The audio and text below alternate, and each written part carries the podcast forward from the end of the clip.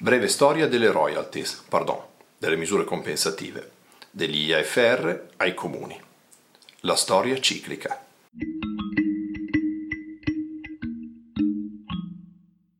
Premessa. Spesso i comuni hanno considerato l'installazione nel proprio territorio di impianti alimentati da fonti rinnovabili, IFR, come l'occasione per rimpinguare le casse comunali. Mentre la generalità degli impianti industriali veniva vista come foriera di occupazione e quindi di voti dalle amministrazioni, gli IFR sono considerati a bassa densità lavorativa dai comuni che non valutano l'importante indotto che il settore genera. Inoltre, nella visione ottusa di alcune amministrazioni, gli IFR sarebbero addirittura inquinanti o forieri di, pro- di problemi sanitari come non ricordare la sindrome causata dagli impianti eolici che addirittura avrebbero impedito alle mucche di produrre il latte. E qualche amministrazione l'aveva teorizzata davvero. Si è spesso assistito a questa proposta. Tu vuoi realizzare l'impianto sul mio territorio? Stipula con me, comune, una convenzione. Tu paghi generalmente una percentuale sulla potenza installata, sull'energia prodotta sul fatturato e io ti rilascio i titoli abilitativi che mi competono per realizzare l'impianto e non mi oppongo in provincia e regione dove anche se formalmente non ho il potere di veto sono politicamente tenuto in considerazione. Con l'avvio e la prosecuzione delle politiche incentivali agli impianti a fonti rinnovabili i comuni hanno subodorato l'affare. Un'occasione imperdibile per mettere a posto i bilanci, tanto più che si trovava la giustificazione morale nel fatto che gli impianti fossero incentivati. Altra frase tipica più volte sentita è quella relativa alla condivisione con il territorio di incentivi che vengono dati in definitiva dalla collettività. Tutto questo, chiariamolo dall'inizio, è una visione distorta e pericolosa del meccanismo incentivale, che è volto invece a promuovere lo sviluppo e la diffusione di una tecnologia, sino a permetterle di operare in assenza di incentivi. Chiaro, in alcuni periodi, a fronte di un mercato in maturazione, si è assistito ad un livello di incentivazione mantenuto troppo alto. In altri periodi la struttura dei decreti incentivali ha generato delle vere e proprie corse alla realizzazione di impianti. Ma il fatto che il legislatore nazionale compia degli errori non significa che l'esempio debba essere colto dalle amministrazioni comunali. Questo invece è successo in molti casi e ha generato tantissimi equivoci, casi problematici, possibili illeciti cercheremo di tratteggiare questa storia perché non è ancora finita. Gravi equivoci. Il quadro normativo in cui si vede evolvere questa deriva, molto pericolosa, è il seguente. 1. La disciplina ambientale, che sin dal DPCM 377 dell'88, integrato dal DPCM 28 dicembre dell'88, prevede già i casi di misure compensative e mitigative di interventi. 2. La disciplina specifica di settore. L'articolo 12 del decreto legislativo 387-2003 prevede espressamente che l'autorizzazione alla costruzione ed esercizio di impianti non può essere subordinata né prevedere misure di compensazione a favore delle regioni e delle province. Ecco l'equivoco, non vengono menzionati i comuni. 3 la legge di riordino di settore energetico che prevede la possibilità non automatica di stabilire misure di compensazione e riequilibrio territoriale ma solo a patto che non abbiano natura meramente patrimoniale e che siano correlate a circostanza che esigenze connesse ad indirizzi strategici nazionali richiedono concentrazioni territoriali di attività, impianti e infrastrutture ad elevato impatto territoriale. Così l'articolo 1,4 lettera F della legge 239-2004 e quindi non si tratta quasi mai di un impianto a fonti rinnovabili. Storia e storie. Il quadro normativo nazionale, poco chiaro, e la novità costituita dalla crescente installazione di impianti a fonti rinnovabili dà vita a una moltitudine di richieste di pagamento di misure compensative eh, dai comuni agli operatori, i quali spesso obtorto collo accettano. Negli anni di lavoro nel settore, le, esperienze nostre si sono accumulate. Ehm, ecco alcune, le più salaci. Caso A. Il proponente di un parco eolico accetta di corrispondere royalties per 7-8% del fatturato al comune su cui sarebbe stato realizzato l'impianto e poi in conferenza di servizi per l'autorizzazione vede eccepire dal comune stesso che proprio per quel grave peso il piano economico non avrebbe retto. Caso B il sindaco di un comune sbandiera così manifestamente come propria vittoria personale e politica l'aver ottenuto alte royalties da una IFR che la minoranza scrive al proponente richiedendo un fondo anche per la propria attività politica. In generale si assiste alla richiesta di specifiche convenzioni da parte di comuni non appena i proponenti dei progetti IFR si presentino. L'intervento del 2010. Finalmente, in occasione delle attesissime, più di sette anni, linee guida per il procedimento di autorizzazione degli EFR, la norma fondamentale è il decreto legislativo 387 del 2003, il Ministero dello Sviluppo Economico, con decreto ministeriale 10 settembre 2010, in particolare l'allegato 2, stabilisce che per l'attività di produzione di energia elettrica da fonti rinnovabili non è dovuto alcun corrispettivo monetario in favore dei comuni mentre il titolo abilitativo alla costruzione ed esercizio dei relativi impianti può, pre- può prevedere l'individuazione di misure compensative, a carattere non meramente patrimoniale, in favore degli stessi comuni e da orientare su interventi di miglioramento ambientale correlati alla mitigazione degli impatti riconducibili al progetto, ad interventi di efficienza energetica, di diffusione di installazioni di impianti a fonte rinnovabili e di sensibilizzazione alla cittadinanza sui predetti temi. In assenza di tali presupposti, l'imposizione ai produttori di energia da fonti rinnovabili di misure compensative a carattere meramente economico è contraria all'ordinamento e di conseguenza le pattuizioni, clausole convenzionali con cui gli enti territoriali impongono ai produttori prestazioni patrimoniali al di fuori della disciplina compensativa brevemente delineata sono nulle perché prive di causa. Si precisa inoltre che il valore massimo di tali misure non può eccedere il 3% dei proventi, compresi incentivi annui dell'impianto. È un chiarimento epocale e nuovi immediati equivoci. Tale chiarimento è stato quasi sempre fonte di un nuovo equivoco da parte delle amministrazioni, che immancabilmente tendono a far conseguire alla fissazione di tale percentuale il corollario. Allora noi chiediamo il 3% del fatturato sempre e comunque. L'occhio dell'interprete normativo è attratto dalla percentuale Quasi a tutti sfugge la linea che precede, ove si chiarisce che tali misure debbano essere al netto di misure di mitigazione e compensazione ambientali già imposte al proponente l'impianto delle amministrazioni che partecipano al procedimento autorizzativo. Inoltre, tale richiesta deve essere formulata in conferenza di servizi, in modo che la decisione sulle misure possa essere assunta collegialmente e deve essere motivata, come pure motivata e circostanziata la previsione nell'autorizzazione. La clausola che dovesse imporre misure compensative fuori dai casi e in assenza dei presupposti previsti dalle linee guida sarebbe comunque nulla. Il lavoro di Cesello della giurisprudenza. Risulta assai comprensibile quindi come negli anni la giurisprudenza abbia lavorato molto sul tema. L'orientamento maggiormente consolidato in sede amministrativa chiarisce la nullità di tutte le clausole negoziali che riconoscono corrispettivi o canoni in favore dell'ente locale, dichiarando le prestazioni patrimoniali prive di causa, posto che la realizzazione di tali impianti è libera attività di impresa. I giudici amministrativi e i tribunali delle acque risconoscono solo le prestazioni patrimoniali istituite per legge, quali l'IMU o, nel caso degli impianti idroelettrici, i canoni e i sovracanoni per l'uso delle acque. L'imposizione di prestazioni patrimoniali diverse e non previste da norme di rango primario sono distorsivi della concorrenza, lesive della libertà di impresa e in contrasto con la disciplina comunitaria.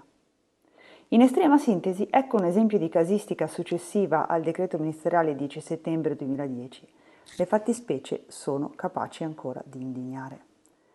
Tarpuglia, Lecce, 7 giugno 2013, sentenza numero 1347 afferma la nullità di una convenzione tra operatore comune regolante la concessione per la realizzazione, l'esercizio e la manutenzione di un parco eolico, a fronte del pagamento di un indennizzo una tantum di 40.000 euro per l'insediamento nel territorio comunale, più ulteriori 10.953,49 euro per spese inerenti l'atto per la realizzazione del parco eolico. Tarpuglia Lecce, stessa data, sentenza numero 1361 dichiara la nullità di una convenzione con cui il Comune pretendeva di assegnare e disciplinare la concessione per la realizzazione, l'esercizio e la manutenzione di un parco eolico pattuendo la corrisponsione di un indennizzo una tantum per l'insediamento nel territorio comunale dell'importo di 50.000 euro, oltre ulteriori 12.851,68 euro per spese inerenti l'atto per la realizzazione del parco stesso. La, questa sentenza ha sancito la nullità per violazione di norme impegnative ai sensi dell'articolo 1418 primo comma codice civile di ogni previsione negoziale volta a sancire un beneficio pecuniario in favore dell'amministrazione quale corrispettivo derivante dalla mera localizzazione sul territorio della stessa di un parco eolico. Tarmolise, 23 gennaio 2014, numero 55. Poiché l'articolo 12 del decreto legislativo 387-2003 riconosce in via esclusiva in capo alla Regione la competenza al rilascio dell'autorizzazione unica necessaria per la realizzazione di un impianto eolico, la convenzione sottoscritta successivamente all'entrata in vigore del predetto decreto legislativo, con la quale un comune concede in uso terreni comunali e si obbliga al rilascio del permesso di costruire per la realizzazione di un impianto eolico, è nulla per impossibilità giuridica dell'oggetto essendo tali provvedimenti attratti ex legge nel procedimento di rilascio dell'autorizzazione unica di competenza regionale. Tribunale Superiore delle Acque Pubbliche 2 febbraio 2016, numero 23. Anche il Tribunale Superiore delle Acque Pubbliche ha statuito la nullità delle convenzioni e delle clausole che prevedono la corresponsione di royalties a favore dei comuni, dichiarate prestazioni patrimoniali prive di causa, diverse da quelle sole e tassative ammesse per legge, quali l'ICI nel caso degli impianti idroelettrici, canoni e sovracanoni per uso delle acque. Queste sono distorsivi della concorrenza, lesivi della libertà d'impresa e in contrasto con la disciplina comunitaria. Tarpuglia, sezione di Bari, 24 maggio 2018, numero 373. La sentenza ha ribadito che l'autorizzazione unica alla costruzione e all'esercizio di impianti di produzione di energia rinnovabile, in base alla disciplina tracciata dal decreto legislativo 387 2003 non è subordinata al pagamento di alcun corrispettivo, canone o altro emolumento o peso economico, salvo le imposte in materia previste dalla legislazione fiscale e che l'articolo 12,4 decreto legislativo 387-2003 e l'articolo 1,5 legge 239-2004 vietano espressamente l'imposizione di pesi economici, da cui deriva la nullità del singolare patto intervenuto tra le parti per contrarietà a specifiche norme imperative e per impossibilità dell'oggetto. Si richiama l'articolo 1418 del Codice civile. È nulla la convenzione con cui il Comune attribuisce alla società il ruolo di parte concessionaria, non si sa bene di che cosa, essendo l'attività di produzione di energia libera, per definizione, e soggetta solo ad autorizzazione e pone a carico della stessa il pagamento di una serie di somme variamente denominate nel corso dell'atto, prive di un'apparente finalità o coerenza, dovute solo a titolo di corrispettivo o di compenso o di canone, senza che se ne vinca bene in realtà a quale titolo siano state previste e a quale titolo debbano essere pagate dalla società produttrice di energia. Peraltro, alcune di queste somme sono state previste in misura una tantum, altre in misura continuativa come indennizzo o canone periodico. La misteriosa mano della finanziaria 2019. Annegato nel cuore della legge finanziaria 2019, cioè la legge 145-2018, vale a dire nell'articolo 1 al comma 953, si trova una disposizione volta a regolare la sorte dei proventi ottenuti dai comuni in base a convenzioni rese, ancor più illegittime dal chiarimento del decreto ministeriale del 6 settembre 2010. Leggiamola. Aperte virgolette. I proventi economici, liberamente pattuiti dagli operatori del settore con gli enti locali, nel cui territorio insistono impianti alimentati da fonti rinnovabili, su base di accordi bilaterali sottoscritti prima del 3 ottobre 2010, data di entrata in vigore delle linee guida nazionali in materia, restano acquisiti nei bilanci degli enti locali, mantenendo detti accordi piena efficacia dalla data di entrata in vigore della presente legge, fatta salva la libertà negoziale delle parti, gli accordi medesimi sono rivisti alla luce del decreto del Ministro dello Sviluppo Economico 10 settembre 2010 e segnatamente dei criteri contenuti nell'allegato 2 al medesimo decreto. Gli importi già erogati da erogare in favore degli enti locali concorrono alla formazione del reddito d'impresa del titolare dell'impianto alimentato da fonti rinnovabili. Probabilmente alcuni comuni avevano fatto pressione sulla politica per riuscire a non essere depauperati dei proventi incassati. Fa tenerezza, sinceramente, l'aggettivo liberamente pattuiti. Fa tenerezza, sinceramente, la locuzione liberamente pattuiti, forse posta a salvaguardare la reputazione politica degli amministratori di allora. La norma resta oscura per molti aspetti. Che cosa accade dei giudizi pendenti e di quelli definiti? Le parti sono obbligate alla rinegoziazione? E se sì, che cosa implica la norma di salvezza sulla volontà delle parti? La rinegoziazione deve essere svolta in conferenza di servizi? Che cosa accade se il comune si rifiuta di procedere alla negoziazione? Non sono stati formulati chiarimenti in merito. Dubbi di costituzionalità ancora non soddisfatti. Il Consiglio di Stato, con diverse recenti ordinanze, ha dubitato della legittimità costituzionale della disposizione della finanziaria 2019. Fra le altre, le ordinanze collegiali 8822 2019, 678 2020 e 679 2020. Gli articoli della Costituzione violati dalla disposizione sarebbero articolo 3 della Costituzione, uguaglianza e parametro di ragionevolezza. Secondo il Consiglio di Stato, la norma introdurrebbe una sanatoria indiscriminata, resa ancora più grave dal fatto che la stessa disposizione esprime la necessità di una modifica per le convenzioni successiva al vigore del decreto ministeriale 10 settembre 2010, pur senza fornirne strumenti utili per tale azione. Articolo 24 e diritto di azione. Nel prevedere la conservazione dell'efficacia degli accordi, la norma vanifica l'utilità pratica dell'impugnazione delle convenzioni, anche per farne dichiarare la nullità e con ciò l'utilità dell'azione giurisdizionale. Articolo 111 della Costituzione e articolo 6 della Convenzione europea per la salvaguardia dei diritti dell'uomo e delle libertà fondamentali, in relazione all'articolo 117,1 della Costituzione. La sanatoria generalizzata altera la parità delle parti nel processo, anche in quello in corso, privando una parte, il produttore, dei rimedi di legge a sua disposizione e vanificando l'utilità delle pronunce giurisdizionali favorevoli eventualmente conseguite. Ma non ancora definitive, quando anche con esse si sia accertato il contrasto dell'accordo con i principi di ordine imperativo regolatori del settore della produzione di energia da fonti rinnovabili. Articolo 41 della Costituzione e articolo 117,1 in relazione al rispetto degli obblighi internazionali. Protocollo di Kyoto e Direttiva 2001-77.